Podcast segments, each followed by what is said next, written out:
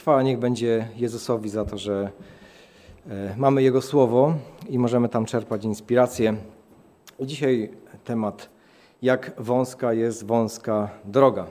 I dla przypomnienia i utrwalenia jeszcze raz ten tekst, który e, jest jednym z tych tekstów, które rzucają się w oczy jako pierwsze, kiedy otwieramy Pismo Święte, czytając je, szukając tych Bożych dróg ten tekst jawi się jako taki e, trochę przerażający, rzucający duże e, wyzwanie. Czy ja się zmieszczę na tej drodze? Ewangelia Mateusza, siódmy rozdział, 13 i 14 wiersz. Wchodźcie przez ciasną bramę, albowiem szeroka jest brama i przestronna droga, która wiedzie na zatracenie, a wielu jest takich, którzy przez nią wchodzą.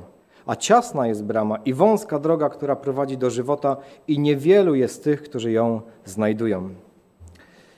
No to jak wąska jest ta wąska droga? Chcę powiedzieć, że to jest taki nieco smutny temat, ale przyciągający. Dlaczego smutny?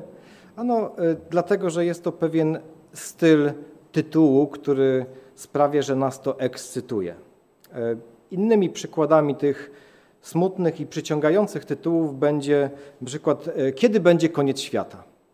Dlaczego lubimy takie tytuły? Ano dlatego, że chcielibyśmy wiedzieć, kiedy będzie koniec świata, żeby załapać się na ostatni autobus. Na razie jeszcze spokojnie, ale jak już będziemy wiedzieli kiedy, to wtedy przyspieszymy, złapiemy autobus i będziemy na czas. Inne e, przykłady takich e, tytułów, które przyciągają, które są z tych smutnych. Na przykład prawdziwe 666 albo największe zwiedzenie no bo jak będę wiedział, co jest tym 666 albo co jest prawdziwym zwiedzeniem, no to wykiwam diabła i będę po właściwej stronie, a na razie będziemy sobie dalej żyć jak żyjemy. A jak wąska jest wąska droga? No tak chcielibyśmy sprawdzić, czy jesteśmy już we właściwym miejscu, czy lekko obok, ile nam brakuje, no żeby się zmieścić i załapać. A gdyby tak zawsze wyzwaniem dla nas, kiedy otwieramy Słowo Boże, kiedy e, otwieramy usta, żeby opowiadać innym Ewangelię, żeby wyzwaniem były słowa, które Grecy wypowiedzieli w Jerozolimie e, do Filipa, które trafiły do Jezusa. A przyszli i powiedzieli Filipowi: Panie, Jezusa chcemy widzieć. Żebyśmy tak pięknie zawsze, jak o tych różnych ciekawostkach e, i tych sensacjach, i tych trudnych, wąskich drogach, żebyśmy tak pięknie potrafili opowiadać o Jezusie. Będzie to też pewnego rodzaju kontynuacja e, tematu, który 20 marca pojawił się e, w Podkowie Leśnej w czasie kazania i tam temat nie martw się, będzie gorzej. Okazało się, że wywołał trochę ekscytacji. Tak z jednej, jak i z drugiej strony dużo e, komentarzy do mnie dotarło. Tam przekaz był mniej więcej taki, że wszystko zmierza w złą stronę takie pojęcie entropii w wymiarze e, światowym, wszechświatowym, religijnym. Wszystko idzie gdzieś tam w złym kierunku i e, tylko Boża interwencja na samym końcu sprawia, że możemy mieć e, nadzieję. Z tą entropią i z tym, że wszystko idzie w złą stronę, to możemy się przekonać codziennie rano przed lustrem albo na strychu lub w piwnicy niemal w każdym momencie. To wygląda mniej więcej e, tak, że o tym pokoju e, na świecie wszyscy mówią, wszyscy się modlą, wszyscy chcieliby, żeby ten pokój był, a, a wszyscy się zbroją e, po zęby i cały czas wymyślają kolejne technologie dla pokoju. Niby wszystko jest eko, bio i w ogóle, a jednak naukowcy mówią, że zostało nam ze 100 lat życia i już nie jesteśmy tego w stanie zatrzymać i również w tym wymiarze kościelnym. To taki telegraficzny skrót, taka mała pigułka, że na co byśmy nie spojrzeli, to e, nie idzie to w zbyt dobrą stronę. A kiedy patrzymy na Kościół, czy możemy mówić pesymistycznie o Kościele, o tym, co dzieje się e, w duchowym życiu naszym i e, ludzi wokół nas tak globalnie? No, czy Kościół y, może wyglądać źle, czy można mówić, że coś jest y, nie tak? Y, no, gdybyśmy próbowali mówić, że wszystko jest w porządku, to nie mówilibyśmy prawdy, a, a Słowo Boże mówi nam, że prawdę mamy mówić. Poza tym, gdyby Kościół był doskonały i idealny, to nie byłoby w nim miejsca e, dla nas. Teologicznie, jako Kościół, e, jesteśmy bardzo dobrze poukładani. Naprawdę pięknie. I proroctwa się spinają, e, i wyjaśnienie tego, co, skąd to się wzięło, dokąd to zmierza, co się dzieje, kiedy ludzie umierają. Naprawdę pięknie. Czasem z tą praktyką jest e, trochę słabiej, albo przynajmniej słabiej, i to jest ten dobry element, słabiej niż byśmy oczekiwali. I to dobrze, że nasze oczekiwania są wyższe, jeżeli na coś patrzymy i mówimy, to nie jest tak, jak powinno być. Czuję, że to powinno być jeszcze bardziej, patrząc na swoje życie. Chciałbym więcej. To jest bardzo dobry odruch. Kiedy patrzymy na nasz kościół, który jest bardzo misyjnym kościołem, i to bardzo sobie cenię w kościele adwentystów. E, kiedy wszedłem do tego kościoła, Zaraz wiedziałem, do czego służą ulotki i miałem pełne kieszenie ulotek i teraz też, gdzie tylko mogę, staram się opowiadać. Lubię to, lubię opowiadać Ewangelię o tym, że Pan Bóg ma rozwiązanie dla problemów tego świata. No i jak nam idzie z tą ewangelizacją? Każdego roku mamy ponad milion chrztów, tak globalnie jako Kościół Adwentystów. E, w tym momencie jest 22 miliony e, adwentystów. Natomiast przybywa nas no, nie milion, a 400 tysięcy, bo jedni przychodzą, inni umierają, ktoś odchodzi, więc taki przyrost mamy około 400 e, tysięcy. E, ale niestety ludzi przybywa na świecie w dość e, zawrotnym tempie, liczba wzrasta. Mniej więcej jest to około 80-90 milionów każdego roku.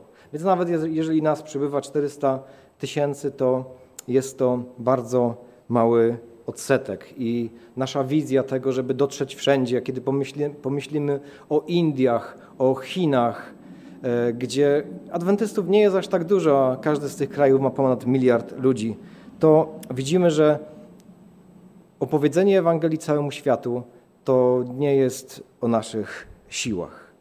E, Ellen White osoba, która w Kościele Adwentystów ma bardzo duży autorytet i to, co napisała, bardzo sobie cenimy. Pozwólcie, że kilka fragmentów przeczytam, kiedy gdzieś w tej wizji, patrząc w przód, mówiła o Kościele w ostatnich czasach. To będą, będzie raptem kilka akapitów z książki Wydarzenia czasów końca i tam rozdział 12 i taki bardzo mocny tytuł Przesiew. Posłuchajcie. Może się wydawać, że Kościół jest bliski upadku, ale nie upadnie, wytrwa. Choć grzesznicy na Syjonie zostaną odsiani, plewy oddzielone będą od cennej pszenicy. I dotyczy to zarówno wyznawców, jak i pastorów. Praca, której Kościół nie wykonał w czasie pokoju i powodzenia, będzie musiała być wykonana w czasie straszliwego kryzysu i w najbardziej zniechęcających, przeciwnych okolicznościach. A teraz jeden z moich ulubionych, taki krótki, ale mocny. Boży przesiew wywieje tłumy jak suche liście.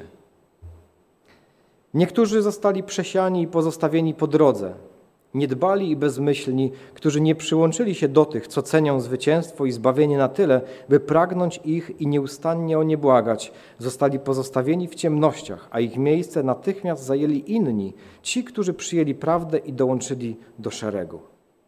I ostatni fragment Przerzedzone szeregi zostaną zapełnione przez tych, których Chrystus przedstawił jako przychodzących do winnicy o 11 godzinie. Jest wielu takich, o których Duch Boży walczy. Czas niszczących Bożych wyroków jest czasem miłosierdzia dla tych, którzy teraz nie mają okazji poznać, co jest prawdą.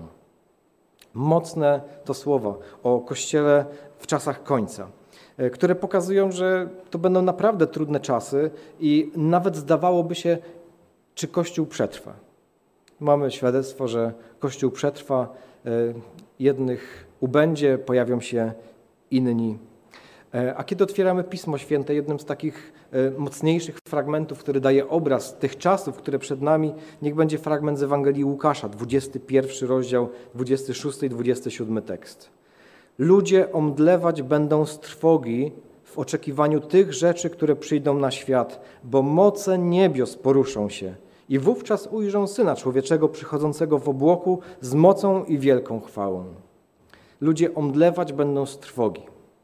Jeżeli wydaje nam się, że teraz nie jest tak łatwo i wielu jest przerażonych, to czytając ten fragment możemy być pewni, że to, co przed nami, będzie dużo bardziej emocjonalne. Teraz widać, że ta wąska droga naprawdę może być wąska, że to jest miejsce do Bożego Królestwa, ta droga, e, na której, jeżeli się ktoś znajdzie, to nie będzie ich wielu, tak jak powiedział Jezus. Ale nie ma się co dziwić. Nie ma się co dziwić, że niewielu jest tych, którzy będą na tej drodze, bo zawsze tak było. Zawsze tak było, że na tych Bożych drogach była raptem garstka. I możemy spojrzeć na kilka takich momentów w historii, e, które widzimy, że e, wydawałoby się, że tu wszyscy powinni się podrapać po głowie i być we właściwym miejscu, a jednak byli gdzieś indziej. No tak było w czasach Noego, kiedy tylko osiem osób e, ocalało w arce kiedy ludzie widzieli niezwykłe cuda, które działy się wokół, zwierzęta, które przychodziły i wszystko byli sobie w stanie wytłumaczyć i wyśmiać Noego. Ile ludzi mogło wtedy zginąć? Może nawet miliony. A to Pan Jezus powiedział, że te czasy Noego, one mają nam być przykładem na to, co przyjdzie w czasach końca. Ewangelia Mateusza, 24 rozdział. Jak było za dni Noego, tak będzie z przyjściem Syna Człowieczego widzimy, że te proporcje były takie bardzo brutalne. Jak było z Lotem, który był w Sodomie? Ocaleli tylko on i dwie córki. A jak patrzymy na pomysły córek, to możemy być pewni, że ludzie są zbawieni tylko z Bożej łaski. Jedną z takich e, ulubionych moich historii, kiedy e, możemy zwrócić tą uwagę i zobaczyć tak bardzo wyraźnie, gdzie jest mniejszość i gdzie jest większość i o co chodzi w tych znakach równości i nierówności i większości, e, jest historia Gedeona. W ogóle tą historię można by wziąć i już tylko o niej powiedzieć całe kazanie, więc tak bardzo telegraficznym skrócie. Księga Sędziów, siódmy rozdział i tam mamy Midianczyków, którzy najeżdżają na Izrael i właściwie go pognębili e, i pojawia się Gedeon, który zbiera wokół siebie całe 32 tysiące które wydaje się dużo, ale w obliczu Midianczyków to jest mała garsteczka. A mimo to Pan Bóg mówi, jest was za dużo, bo gdybyście zwyciężyli, to powiecie, że to wasza siła, a nie ja. No i wtedy Gedeon mówi do tych, którzy zebrali się, jeżeli jesteście bojaźliwi, to idźcie do domu. No i poszło 22 tysiące ludzi, zostało 10 tysięcy. I Pan Bóg mówi, wciąż za dużo. No i znamy tę próbę, e, która się wtedy pojawia, idą nad rzekę i mają pić wodę. Jedni piją, chłepczą jak pies, pochylając się nad samą wodą, a inni ręką podnoszą wodę do ust. I Pan Bóg mówi, ci, którzy podnosili wodę do ust, niech zostaną, reszta do domu. To jest taki ciekawy obraz czujności i gotowości. Bo kiedy pochylasz się, żeby pić wodę, to, to nic nie widzisz. To tylko moment i ktoś ci zrobi kawał i jesteś cały mokry, ale kiedy podnosisz wodę w ten sposób do ust, to widzisz wszystko, co dzieje się wokół. Co dzieje się później? Tych trzystu mają z sobą pochodnie, dzbany i to jest Boże zwycięstwo. Wystarcza. Trzystu wystarcza w obliczu całej wielotysięcznej armii. Bo jeżeli Pan Bóg jest po naszej stronie, to nasza liczba nie ma znaczenia, bo On jest wszechmogący. Y, weźmy Eliasza i jego historię. Stoi sam w obliczu 400 proroków Baala, tam zwycięża. Później przeżywa swój kryzys i mówi: Tylko ja sam zostałem, Panie Boże, cóż to za historia. A Pan Bóg mówi: Mam jeszcze 7 tysięcy, tych, których kolana nie ugięły się przed Baalem. Pan Bóg zawsze miał gdzieś resztkę ukrytą, takich wiernych, ale to była zawsze resztka i to była zawsze mniejszość i to zawsze była wąska droga. Moglibyśmy wziąć historię wszystkich proroków i zawsze byli w mniejszości. Zawsze byli znieważani, mieli podgórkę i nie byli popularni. Ciekawe, że w Piśmie Świętym znajdujemy zakaz liczenia Izraela. Było wielkim grzechem, e, kiedy kolejni królowie chcieli policzyć ilu mamy mężczyzn. No bo wtedy wiemy, jaką mamy siłę, e, czy jestem dobrym królem, czy rośniemy. A Pan Bóg mówi: Nie liczcie ludzi, bo to ja jestem waszym wszystkim. No i kiedy przychodzi Pan Jezus, to też nie cieszy się zbyt wielką popularnością. Zebrał wokół siebie małą garstkę niezbyt wyedukowanych uczniów. Mamy piękny moment wjazdu do Jerozolimy, wszyscy się cieszą, e, śpiewają, ścielą szaty, machają gałązkami, ale za chwilę pod krzyżem jest całkiem pusto. Nawet uczniów zabrakło. Spokojnie można było w pierwszym rzędzie stać. I to kolejny obraz tego, jak wąska jest ta droga. A później przychodzą czasy apostolskie. I znowu więcej ludzi siedzi na widowniach Koloseum niż tych tam na arenie. Pożeranych jest przez zwierzęta i cierpią w różny inny sposób, ale są wierni Jezusowi. I tak możemy patrzeć na całą historię Kościoła, kiedy nieraz wydawało się, że prawda Boża nie przetrwa. Biblia przykuta gdzieś łańcuchem do ławki w bibliotece klasztornej, liturgia zupełnie niezrozumiała, a moralność kleru sięgnęła dna, a chciwość i wystawność prześcignęła monarchów. E, mówię o średniowieczu, chociaż może się wydawać e, i myśl być niespokojna, że to jakieś współczesne aluzje. A jak będzie z przyjściem Jezusa?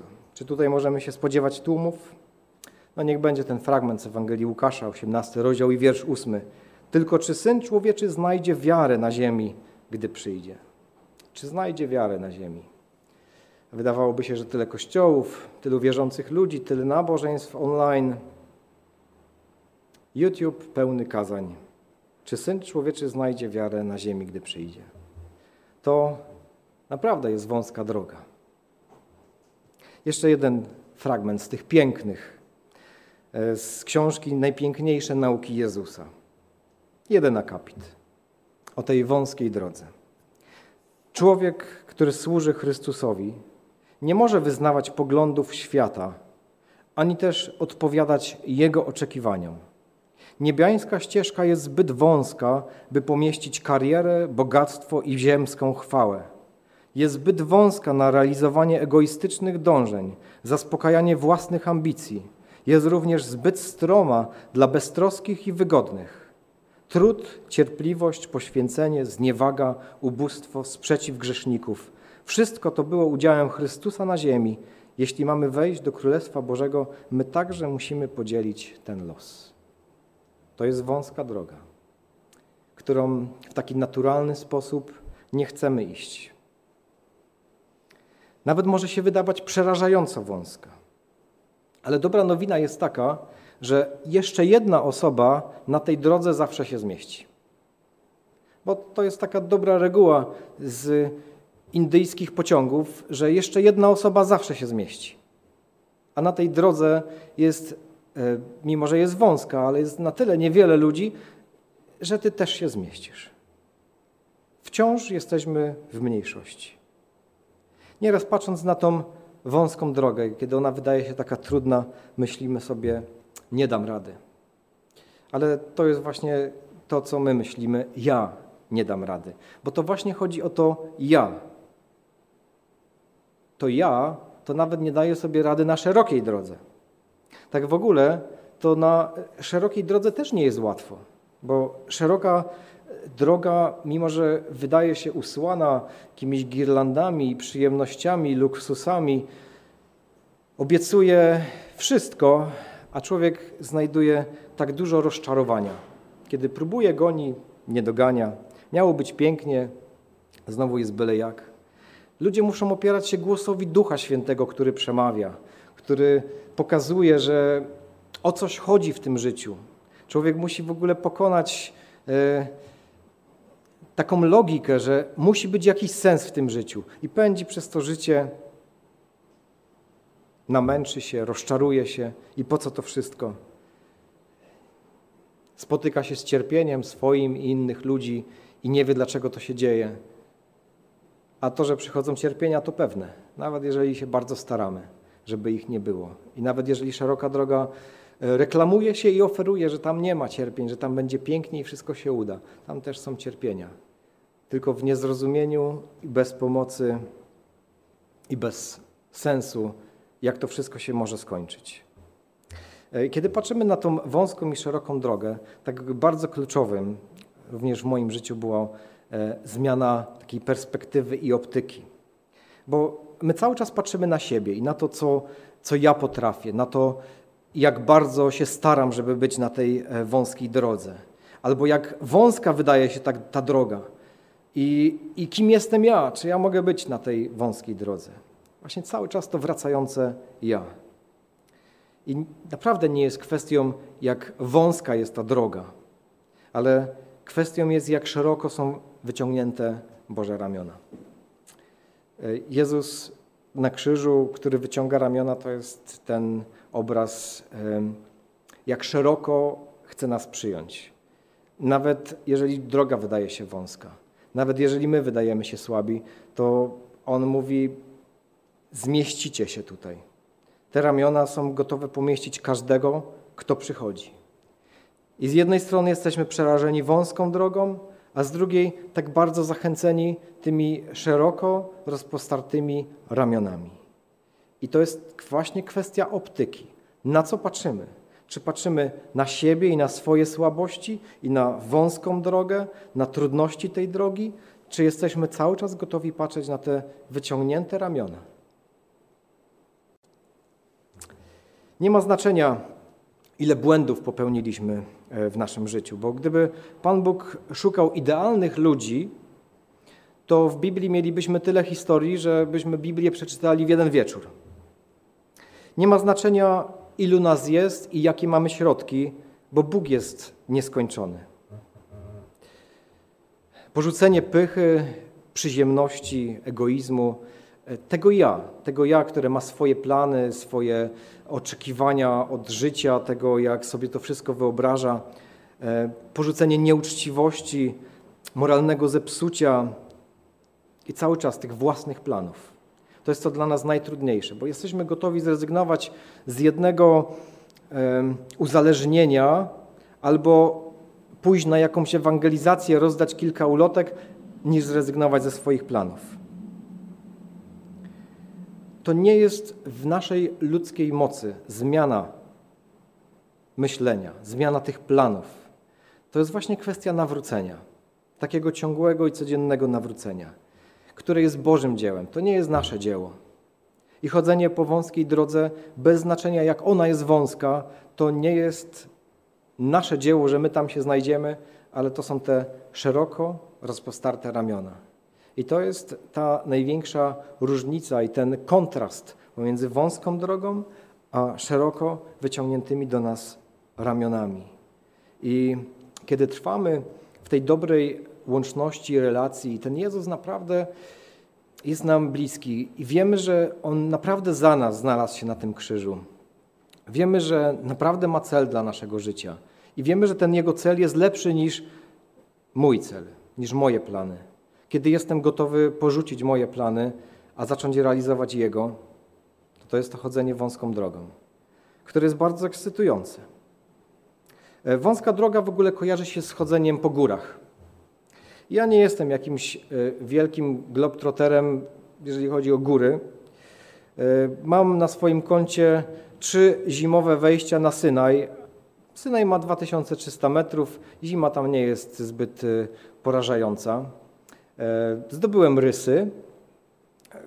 Miałem możliwość być na wysokości, chyba było ze 3000 metrów. Dokładnie nie wiem, jak to było, ile nie było żadnej tabliczki. Mieliśmy zobaczyć Himalaje.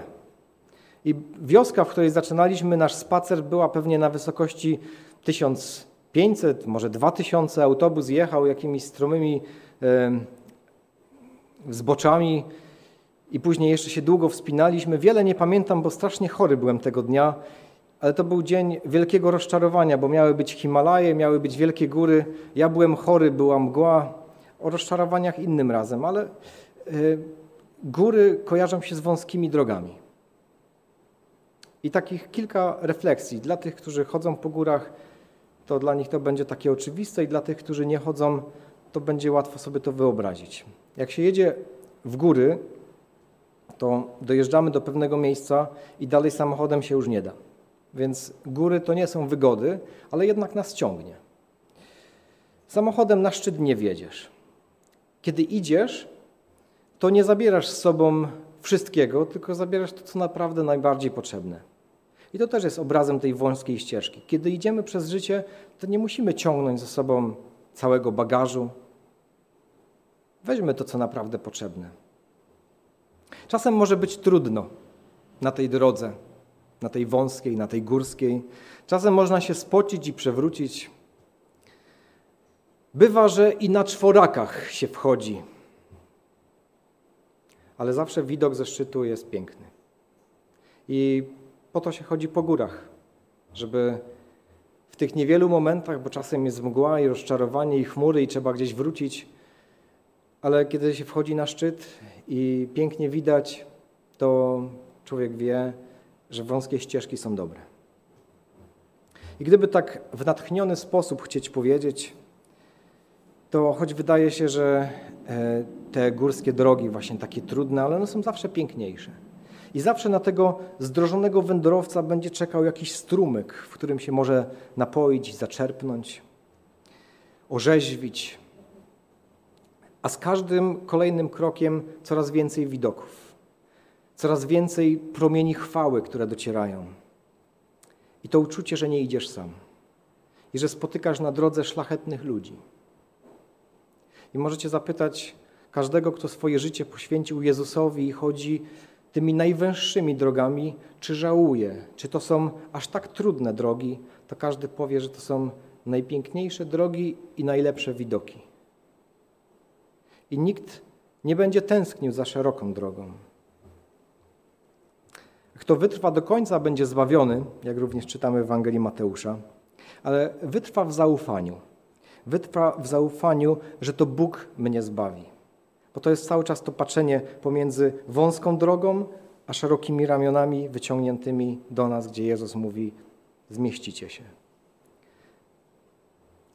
To nie zależy ode mnie, ale to wszystko zależy od Niego. I to jest to piękne zbawienie, które tak samo wyglądało w Starym Testamencie i tak samo wygląda w Nowym i tak samo będzie wyglądało tuż przed przyjściem Jezusa. I nawet jeżeli może wydawać się, że będzie tak trudno, to Bóg jest większy niż wszystkie trudności. Czy to jest lukrowa Ewangelia?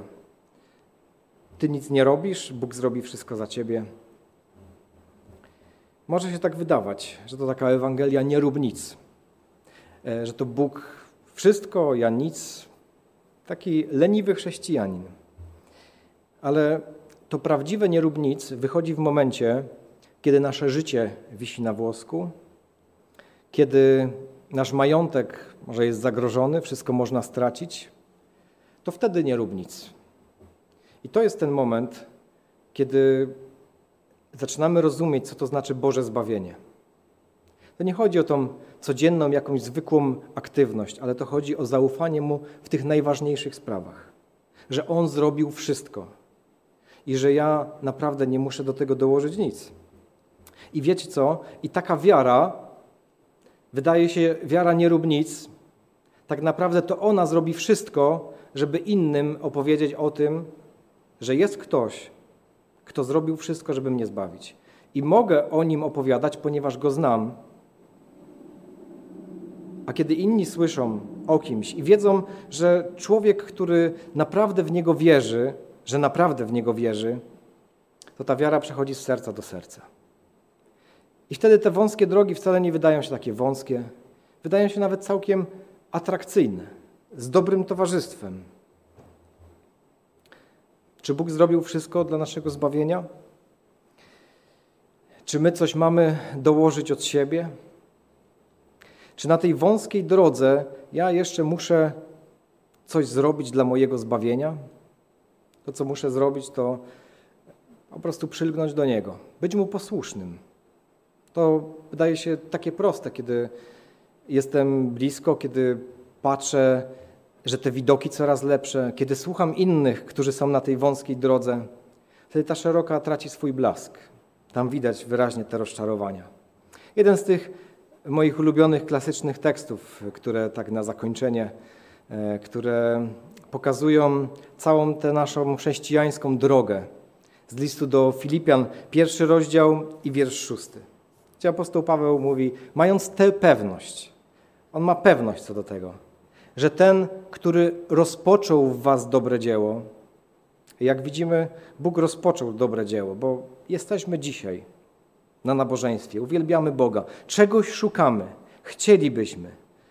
Może trochę się boimy, może szukamy potwierdzenia, są jakieś emocje. Bóg jest dla nas ważny. Chcielibyśmy, żeby było lepiej. Chcielibyśmy być na tej wąskiej drodze. Chcielibyśmy mieć taką pewność, że On mnie na niej prowadzi.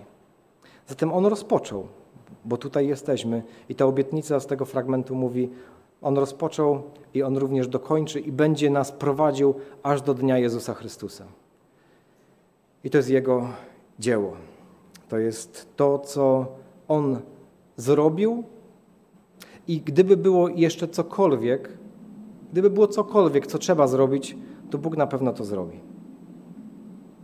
Choć ta droga jest wąska, jest jednak wystarczająco szeroka dla każdego, kto chce nią pójść, kto uwierzył Jezusowi, kto jest gotów e, zapierać się siebie, być posłusznym i daje to dużo większą satysfakcję, dużo większą radość i dużo lepsze widoki tam na sam koniec, tam w Bożym Królestwie. Nie obawiajmy się wąskiej drogi. Ona jest dużo szersza. Ona jest tak szeroka, jak wyciągnięte ramiona Jezusa na krzyżu. Pomodlmy się. Panie Boże, dziękujemy Tobie za cudowne zbawienie. Dziękujemy Tobie, że możemy czuć się spokojni na tej wąskiej drodze. Nawet jeżeli widzimy, że nie ma tłumów. Nawet jeżeli widzimy, że to nie jest łatwa droga.